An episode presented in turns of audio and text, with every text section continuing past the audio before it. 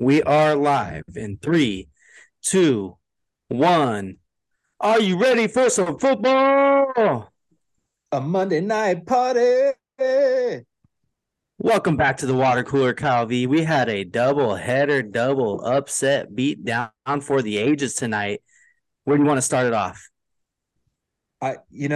We could start either place because both games kind of played out similarly. Underdogs coming through, getting the job done, making teams we thought were looking like surefire threats in the playoffs going forward just look like dog shit, to be honest. I say we start with the game that ended first, and we talk about Mr. Italian himself, Tommy DeVito, getting the job done. Let's do it. The Green Bay Packers left the Midwest. They should have stayed home because they got to the big, bad East Coast where the New York football Giants and the Italians took it to them 24-22.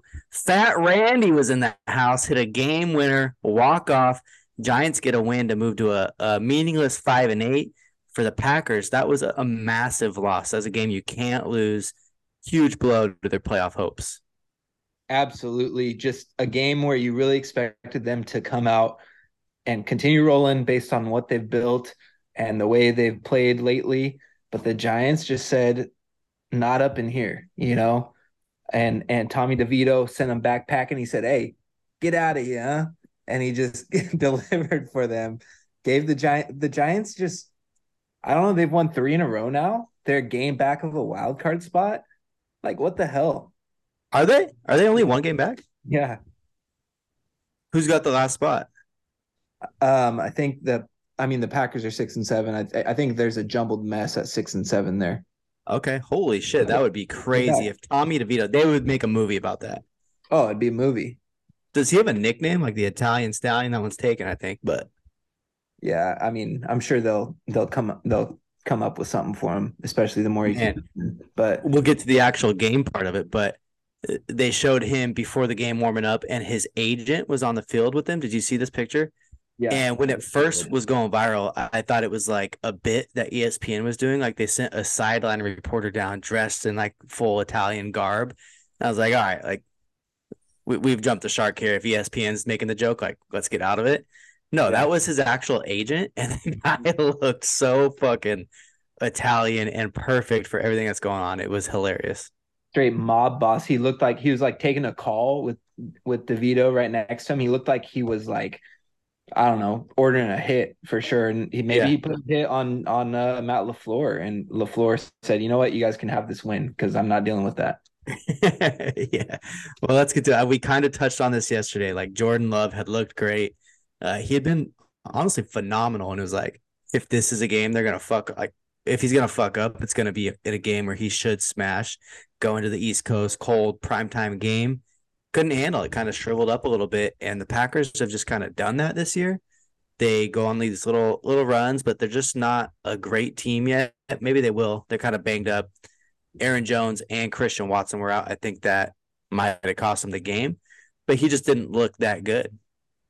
Yeah, I agree. I think it was just a weird – build up. Everything was weird about this game, just the way it came down at the end. Even the touchdown pass like that he threw, that was go ahead. It was a great throw by him, but even that, the receiver like lost the ball at the end of the play. It almost wasn't a touchdown. It was just kind of a weird, I don't know, just an interesting game.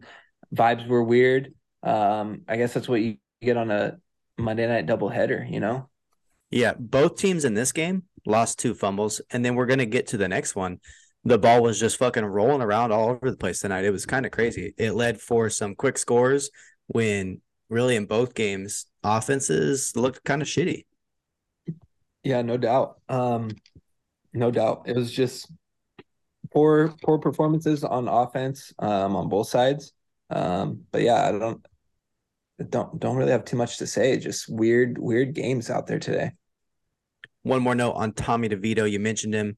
He was 17 for 21, 158 yards and a tutter, which is a fucking far cry from that one game you mentioned last night where he was like 3 for 7 for -4 yards or something like that. At least he's moving the ball the right way now. Yeah. he's making some throws down the field that you're like, what he's done realistically, and him and his agent are going to cash in on this for the rest of their lives. He's a backup quarterback for as long as he wants to be. He's enough. Yeah, good on him. You know, good on him. He's got to be having time of his life right now. Can we get your Italian accent one more time? No, that was a one-time thing. You're gonna have to run it back and listen to that again if you want it. Got to get it in the moment. You got to catch them in the act, in the wild, as they say. All right, the other game we had the Miami Dolphins and the Tennessee Titans battling in Miami. The Dolphins were 13.5-point favorites. Yes. They laid an absolute fucking egg here. Titans pulled it out 28-27. Came down to the wire. We had 32 total points scored in the fourth quarter. Again, we had just the ball on the field, turnovers galore. It was a very interesting game. Probably the biggest factor in it is Tyreek got hurt in the second quarter, missed an extended period of time, came back in the second half, but the offense just could not catch up after that. They were never the same. Yeah, it was concerning seeing Tyreek go down. Injury looked pretty bad at the time, but he was able to get back in there, but he's obviously hampered by it. He couldn't stand for too long. He, on their go-ahead touchdown drive, though, he did have, big plays going down the field. But yeah, ultimately just a weird, the Dolphins defense was dominant all night, and they got quick turnovers to, get the game to a two possession lead. It was 27-13, looked like it was over. And they just let him right back in it. And the offense failed to execute and failed to put him away when they had multiple chances. And again, without Tyreek out there, they're completely different team. But that being said, what I saw from Tua today is very concerning. What I saw from the offense in general with Tyreek not out there, it's very concerning. They just failed to put a team away that they were significantly better than. And that really makes me have major doubts on them going forward. It feels like this one seed all of a sudden is the Ravens, easily. Yeah, Ravens are looking really fucking good right now, which brings me back to my little point. Lamar could have a little dark horse MVP run right here. He's going to have to ball out and get some help from the other two guys, but I think he could do it, and they are going to get that one seed in my eyes. What's crazy about this game, Titans come back to win after the Dolphins' first drive. They march down the field. They get to, the 1-yard line. Tua fumbles. Titans recover it. And then on the first play for the Titans' offense, Will Levis throws a pick six right at the goal line. So they're in the hole 7-0 to start. They come back. They take a 10-7 lead at half. And then it's just points galore once you get to the fourth quarter, because they lost two fumbles. The Dolphins lost a fumble. It was on weird shit, punts.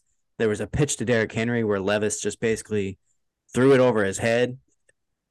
It was just madness. And then the Dolphins were scoring in one play, and then the Titans would come back and answer, though. Yeah, it was crazy. Levis showed a lot today with his, ability to just battle back. But yeah, definitely felt like the Dolphins kind of let their foot off the gas in a way, defensively at least. And that drive that cut it to a 1-score lead was just way, way too easy for the Titans. They were letting them pick up chunk yards and get out of bounds and stop the clock. And it was bad.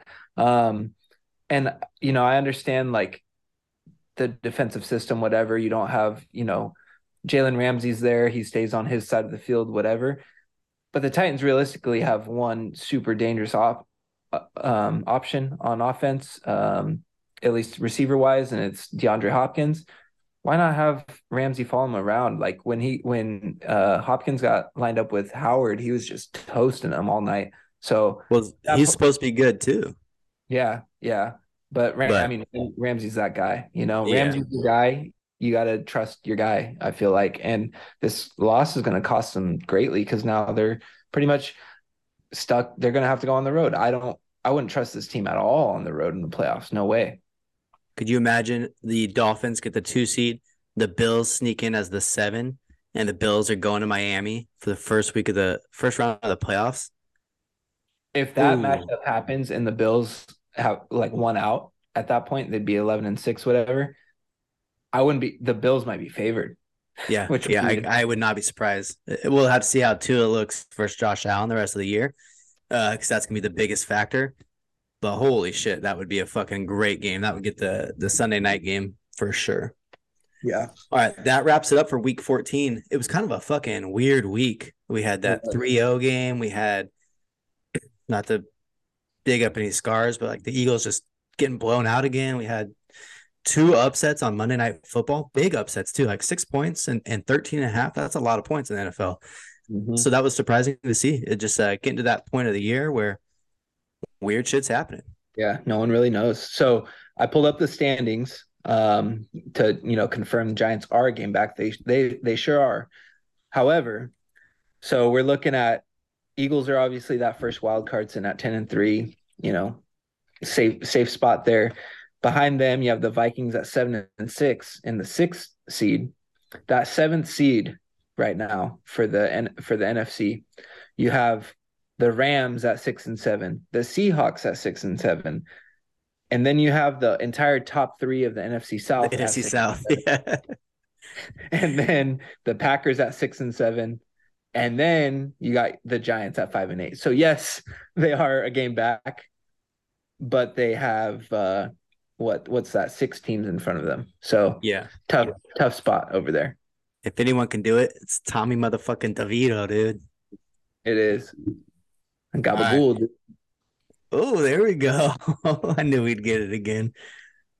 That brings us to week 15. It's a big week if you play fantasy football.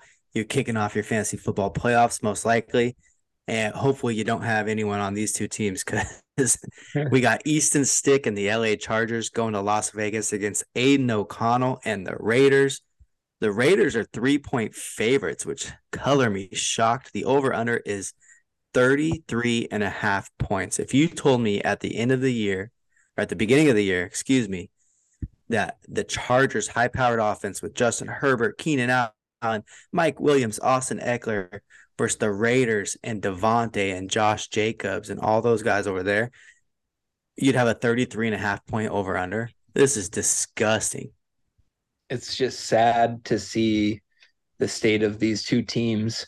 If this wasn't a Thursday night standalone game, this would straight up be a stay away game. No way I would touch this game at all. I have no idea what's going to happen here. But that being said, it's a standalone game, so I'm definitely going to end up putting something on it. As of now, I would say I'm going to lean Raiders just because I think, you know, the Chargers are done for.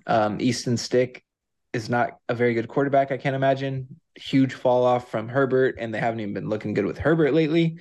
And I just think the Raiders love their coach. They may suck, but they love their coach. The Chargers may have talent, but they fucking hate their coach. So at this point of the season, with the season all but done for the Chargers, give me the Raiders in this spot. Yeah, I do like the Raiders here too, because I do think they come out and they play hard for AP. And I think they're just going to have fun because you get to a point where, you know, your season's done too. Both of these teams are done. And then it's like, all right, pressure's off a little. Let's just go have some fun. We don't want to have another game where we don't score a single fucking point, especially at home. So I think that this is going to go over. That's what I love here. I love the over 33.5. You get Easton Stick. You've mentioned this before where the backup quarterback comes in and has that little bump for that first game. And then the league's like, okay, now we know who you are. Like, we're going to take you serious and you're going to look like shit the rest of the year probably. And then the Raiders pretty much eliminated from playoff contention. Going to be a little bit more loose. I hope they're just going to fucking force feed Devontae and Josh Jacobs and just let's get some fucking points on the board. So give me the over here. Plus, one more thing, Austin Ekeler, known fantasy football guy. He loves people who draft him. He wants to put on a good show. You know, he knows it's week one of the fantasy football playoffs. Exactly. And that makes me so happy because he's my running back one in one of our leagues. And I need him. I need him to shine. He shined last week. Helped me get a win going into the playoffs. And, you know, hey, shout out to us for, you know, we're in two leagues together. We made the playoffs in both of them. Look at us. Yeah, love that. Love that. Who would have thought? We would have. We knew it. All right, yeah, but other than that, you know, I'm not going to really bet a whole bunch on this one. Maybe a little sleeper pick, get some of that over action, get some points on the board this week. Let's start Week 15 off with a high-scoring Thursday night game. We did it last week, like you mentioned, with the Steelers and Patriots. Let's do it again. That was fucking fun. I love that. You know what I think I'm going to do is I think I'm going to get in on this over early because it feels like it'll go up from here. Mm-hmm. 33.5 is so low. I just feel, you know, that might just be the standalone bet. I got a little, I got a holiday party to go to. I'm a +1 for cousin Britt at her work party. Shout out Britt. So might as well just bet the over and just check my phone later and be like, oh, hell yeah, that shit hit easy, you know? Yeah. Well, that actually, I don't know if you've ever heard Big Cat talk about this, but he's like, when I go to movies, I bet the under because I don't have to watch it. Yeah, that's true. If you're betting the over, you want to watch points. If you're betting the under, you don't want to watch that shit. That's a fair point, but it's a holiday party at the casino. The game will be on somewhere. I know it, so I'll be able to keep an eye on it too. Yeah, it'll be all over the place. That's going to be awesome. I'd like to go to that. Can she get a +2? Yeah, you're in. All right. Love that. That wraps up our NFL talk for the week. We don't want to beat a dead horse, but Shohei Ohtani is the fucking Los Angeles Dodger. I don't know if you've heard. Some news came out today about his contract. Can you break that down for me?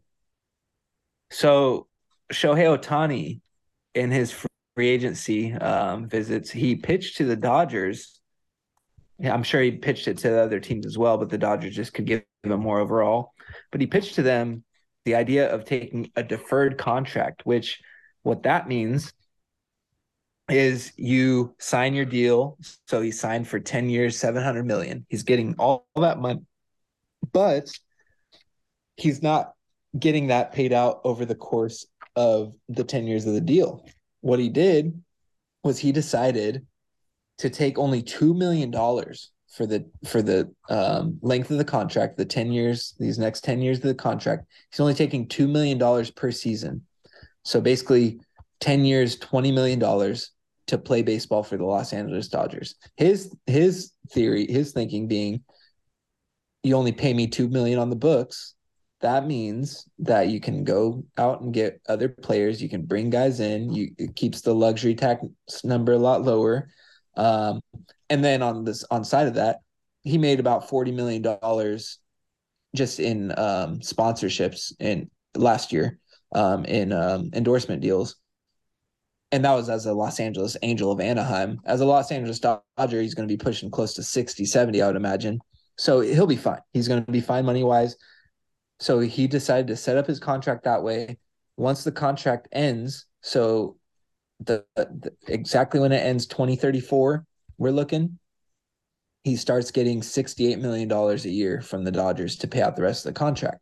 Now, this was a win-win for the teams because this money was interest-free, so the Dodgers are still going to be paying the same amount no matter what.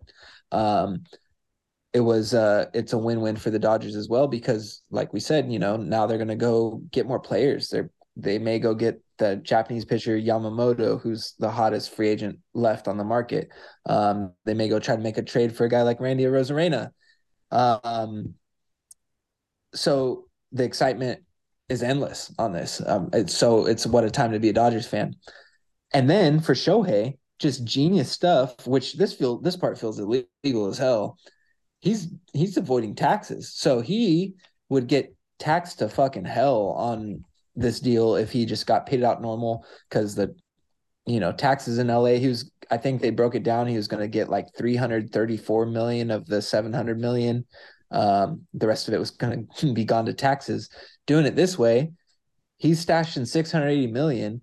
If his residence at that point, once he retires, if he says, you know, I think I'll go retire in Miami, no state income tax, he's getting that full 680. Crazy. Yeah, it's fucking unbelievable. We've never really seen anything like this from a player of this caliber with a number this high. It's pretty fucking unbelievable. The Dodgers have all the firepower they need now because they got under the tax threshold last year so that they could spend as much as they want without being really heavily penalized for it. it feels like they're going to go crazy. Hopefully they do. And maybe it'll come later in the year too. At the trade deadline, they go get a big name pitcher or another big bat or something like that. Last thing, how are other teams feeling about this? They like that or? Oh, people are so mad online. So mad.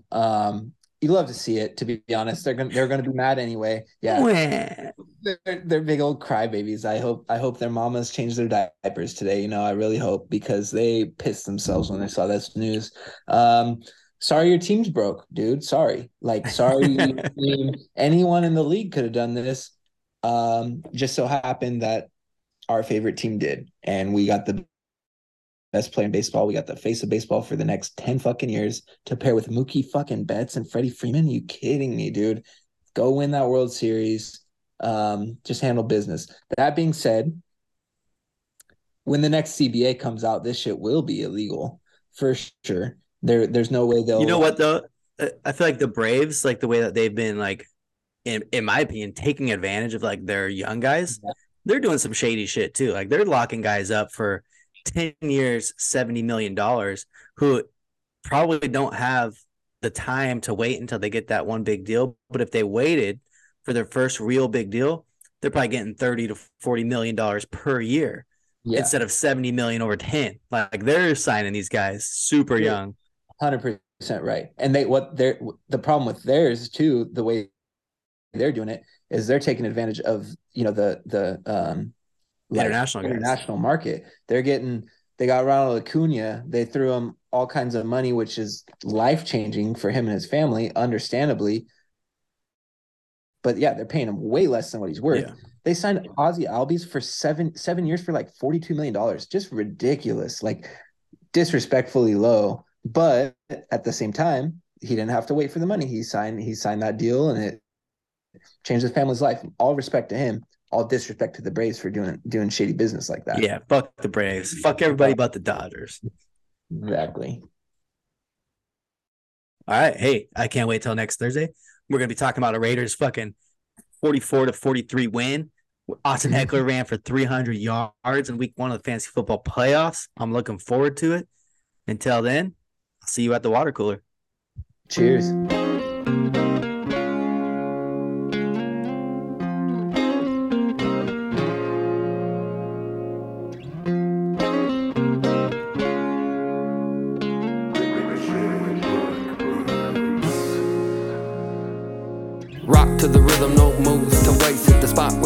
No need for breaks, ain't no plot when you're living, it's all first take. When you do get to choose, might as well be great. Rock to the rhythm, no moves to waste. Hit the spot with precision, no need for breaks. Ain't no plot when you're living, it's all first take. When you do get to choose, might as well be great. It's that get loose, family all around and you kick tunes. Good smoke, good people, come through if you play by the same rules. We've been known to ride the wave. Kick back, bullshit, misbehave. Started tripping on myself, so I had to get saved. Stay in your lane if the way is paved. There we go again, talking real heavy. Listen up, world, I think I'm talking pretty steady. If you wanna live it, place it in your mind. Everything could change in just one night. There we go again, talking real heavy. Listen up, world, I think I'm talking pretty steady. If you wanna live it, place it in your mind. Everything could change in just one night.